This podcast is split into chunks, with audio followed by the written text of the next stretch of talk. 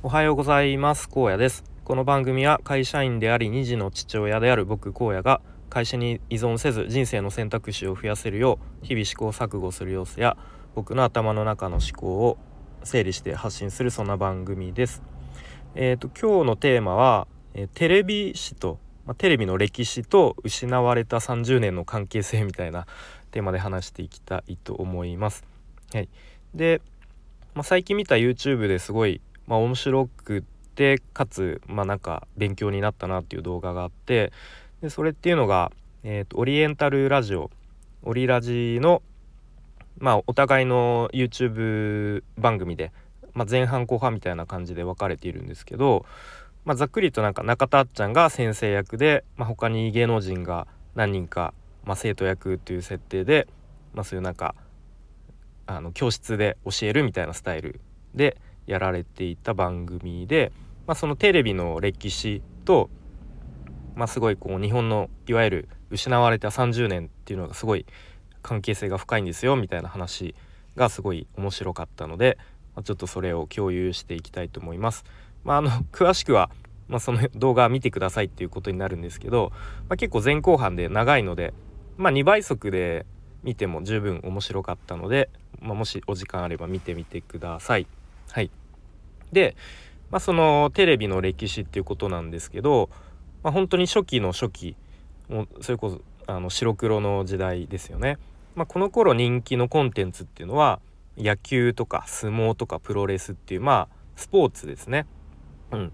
でこれっていうのはもうそのスポーツを、えー、撮るだけでもう撮ってそれを流すだけでまあ面白いっていうことがあったそうです。はい、でまあ、この辺りから、あのー、まあ、企業から広告で制作費を集めたいっていうニーズが、えー、まあ、テレビであったそうですね。でもこの頃すでにあの電通が主導でなんかビデオリサーチ社という、まあ、会会社というか、まあ、グループみたいなのを設立してでもう電通が何だろうまあ、なんかトータルプロデュースとか言われてたんですけど、まあ、うちに任せてもらえばもう全部まるっとやりますよみたいな感じでで広告主としてはあの視聴率を知りたいみたいなまあなんかそういう感じの動きがあのこの頃から出てきたそうです。はい、で、えー、1964年に東京五輪が行われてこの頃から一気にテレビがこう普及しだしてでカラーテレビっていうのもこうどんどんあの普及しだしたそうです。はい、でで、まあ、日本の経済が、まあ、どんどん豊かになっていって、えー、1968年には世界第2位の経済大国となりでさらにその後70年代から80年代、まあ、この頃が、まあ、テレビとしてももうなんだろう黄金期というか絶頂期というかそういう時代だったそうです。うん、でまあ少しずつあ少しずつというかもうコロコロに歌番組とかまたコント番組っていうのが出てきてでそのテレビが黄金期になった一方で、まあ、映画とかラジオっていう、えー、まあなんていうかそういう媒体はどんどん弱くなっていったそうですね。うん、でえっ、とまあこの頃電通の広告費っていうのはもう世界1位になっていたそうですね。うん、もう本当に独占状態で、まあ、博報堂のなんか4倍ぐらいと言われていました。はい、でな、まあ、この頃すごい、まあ、有名だった、まあ、僕は 全然知らないんですけれども「ザ・ベスト10」まあ、聞いたことありますね。うん、っていうのはどういうこう番組だったかっていうと結構全国各地で豪華なセットでで中継中継先でこうアーティストの方が歌っているみたいな。でそれっていうのは何でかっていうとやっぱ景気が良かったから、うん、中継でこう豪華なセットで歌うっていうことができたそうですね。うん、で1980年代に、まあ、歌手でいうと松田聖子さんとかあとは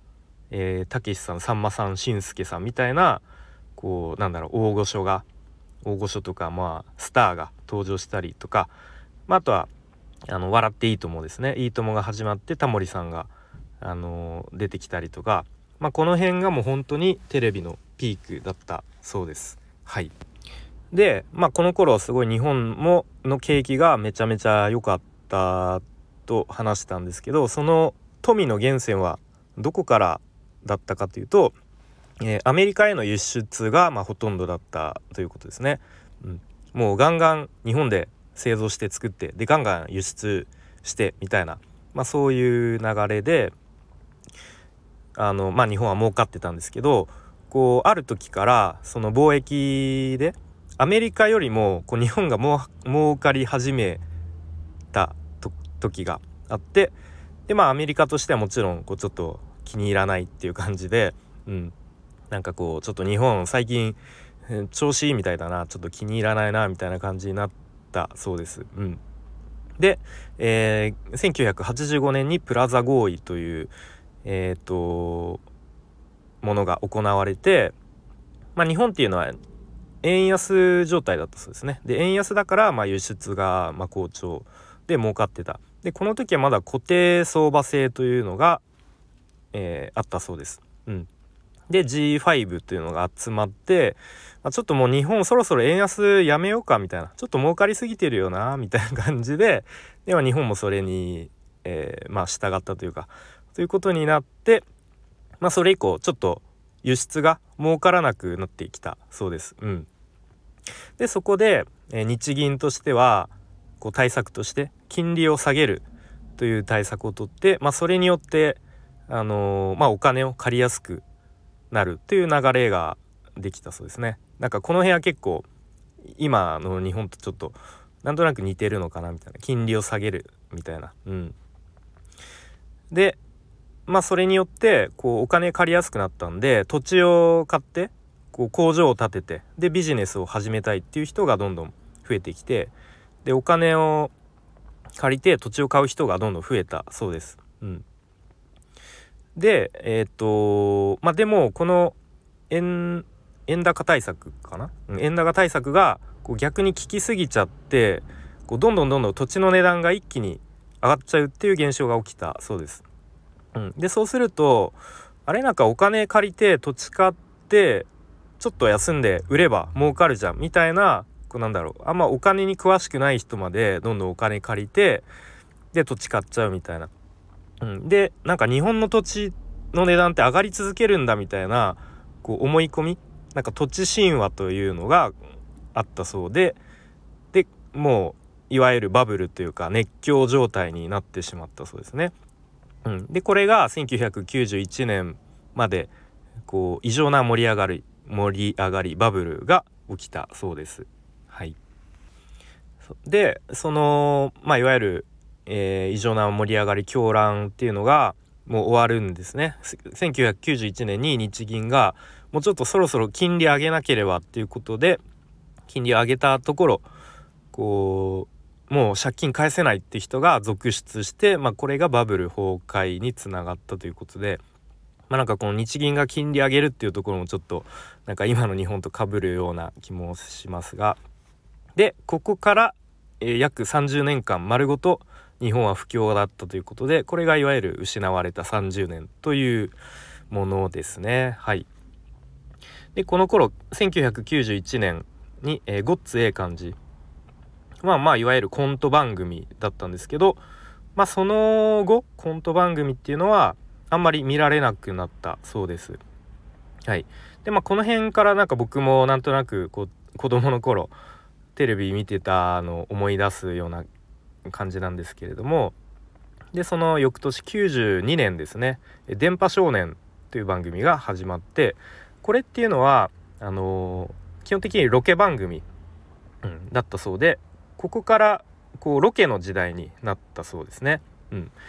でなんでかっていうとこうセットを組むと、まあ、もちろんお金がかかる、うん、でもちょっと不況になってきてお金ないから、うん、じゃあちょっと外行こうぜみたいな。ことでロケの番、えー、ロケの時代になっていったということですね。うん、でえー、っと96年ですね「えー、めちゃイケ」と「スマスマ」まあ、これはもう僕もほんと小学校の時よく見てたなっていう記憶があるんですけれども。まあ、この辺はコントなんだけどロケしてるみたいな。コントとロケのハイブリッドっていうこう番組構成だったそうですね。うん。まあ、これもこうセット組まなくてあのいいからっていう、まあ、できるだけ低予算でっていうこ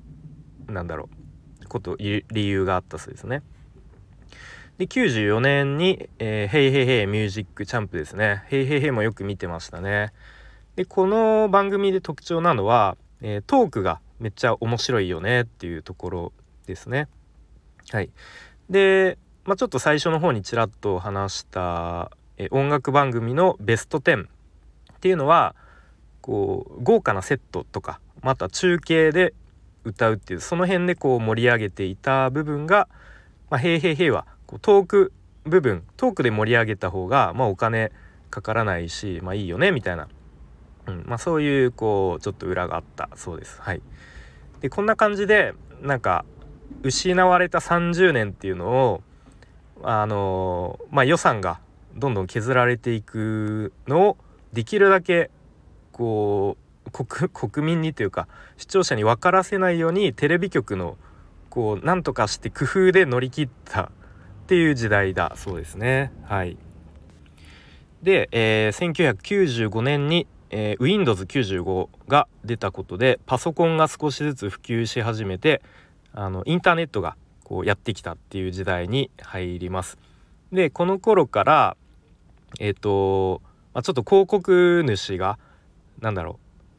う。えっ、ー、と、まあ、ちょっとこう怒り出した そうですね。で、まあ、化粧品会社とかお菓子会社、うん、が、まあ、そういうちょっとこうターゲットまあ、女性とか、まあ、お菓子だった子供とかそういうターゲットを絞った大手の企業がそういう世帯世帯視聴率じゃなくて個人視聴率をちゃんと出してくれと、うん、ちゃんと世帯視聴率って実態を反映してるのがよく分かんないよねみたいなのがそういう意見が出始めたそうですね。うん、そうででもえっ、ー、と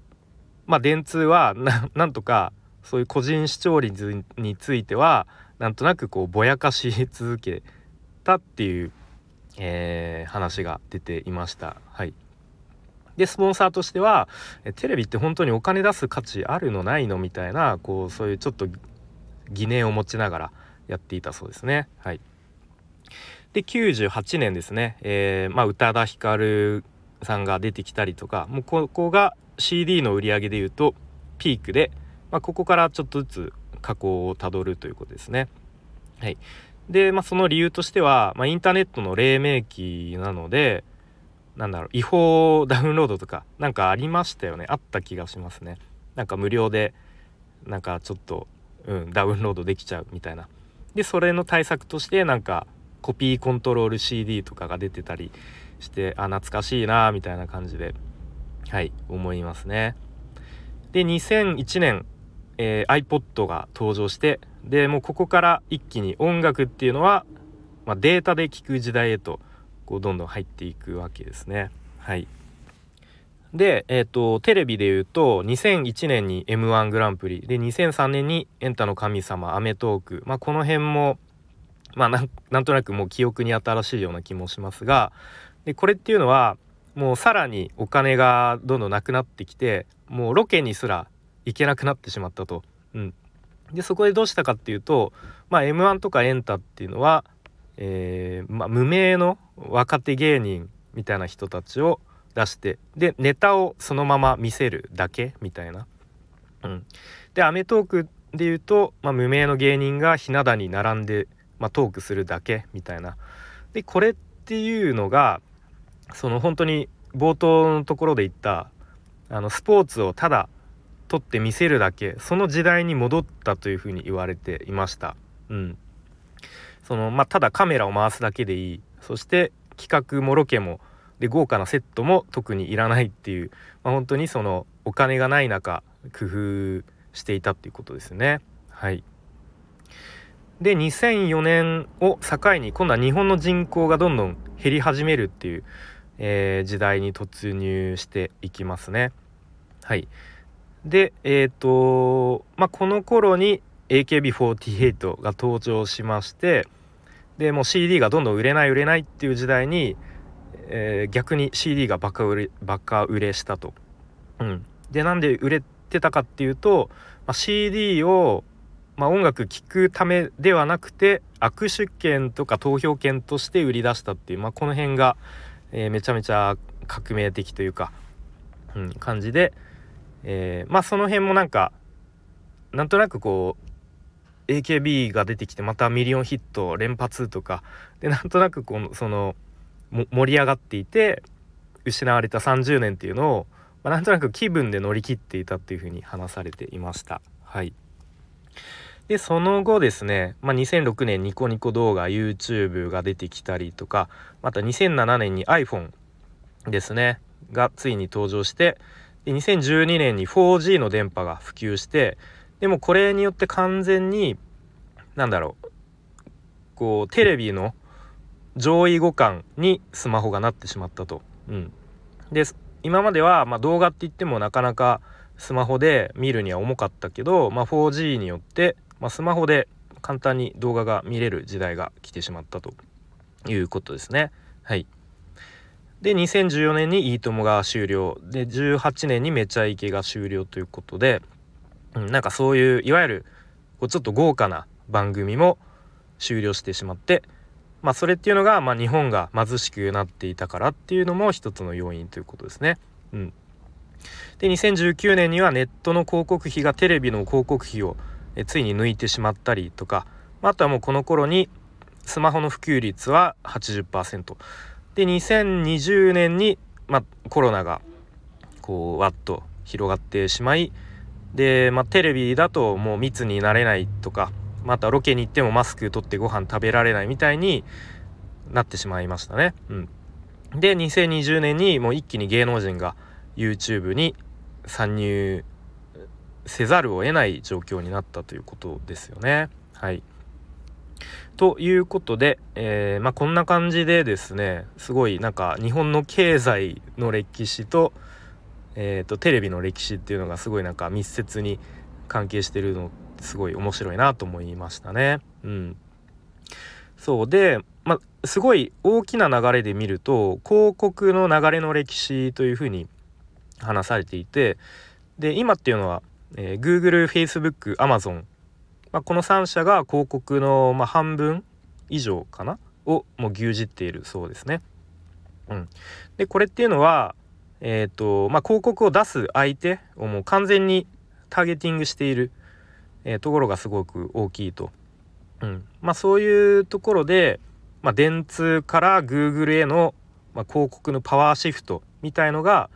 ま、その時代の流れを見ると、ま、そういう感じですと。うんま、完全にアメリカに日本は飲み込まれてしまったという流れがあるそうですね。うん、でまあ今後どうなっていくかっていうと、まあ、今度はアメリカにとっては TikTok が脅威ということですね。うん、で TikTok っていうのは、まあ、ショート動画ですよね。うん、でレコメンド機能ということでもう検索すらしないということでもうどんどんあの視聴者にこうレコメンド機能で動画をバンバン見せていくっていうスタイルですよね。うん、でまあアメリカは常にこう今まで、まあ、日本に対してもこう規制とかをかけてきたんですけれども、まあ、中国に対しても、まあ、規制をかけた時に、まあ、中国はどう出るかみたいな。うん、でまあ逆に YouTube もこうショート動画とかね、あの最近やってるので、まあ、その辺が今後どうなっていくのか っていう。で、うん。まあ、この先、まあ、また時代が変わっていくけれども、まあ、結局その新しい時代が来てもうまくそれと共存していくべきですよねっていう、まあ、そういう結論に、うん、至ってましたね。はい、なので、まあ、最近で言うと、まあ、AI がねどんどん発展して、うんまあ、イラストも簡単に描けちゃうとかあのー、まあ、テキストも簡単に AI が書いてくれるみたいなところまで来てると思うんですけど、まあ、そういうのとも、まあ、うまくこう AI を活用してみたいな姿勢が大事なのかなというふうに思ったりしました。はいということで、えー、っともう20分近く長々と話してきましたが、えー、ちょっと最後にお知らせをします。でもお知らせ知ってるよっていう方は、えー、ここでいいねを押してくれたりコメントしてもらえると大変ありがたいです。はい。ということでお知らせとしては、えー、スタイフでちょっとした企画をやっています。えー、荒野ちょっと話そうやというもので、えー、僕荒野が、え、皆さんの壁打ち相手になったりとかちょっとしたお悩みとか愚痴なんかを、まあ、僕でよければ聞きますよという内容です。はい。でもしご興味ある方はスタイフのレターなり Twitter の DM なりで直接ご連絡ください。よろしくお願いします。はい。えさすが20分話すと結構 疲れますね。えー、できるだけ普段は短い配信でサクッと撮りたいと思います。よろしくお願いします。ということで今日もお聴きいただきありがとうございました。荒野でした。バイバーイ。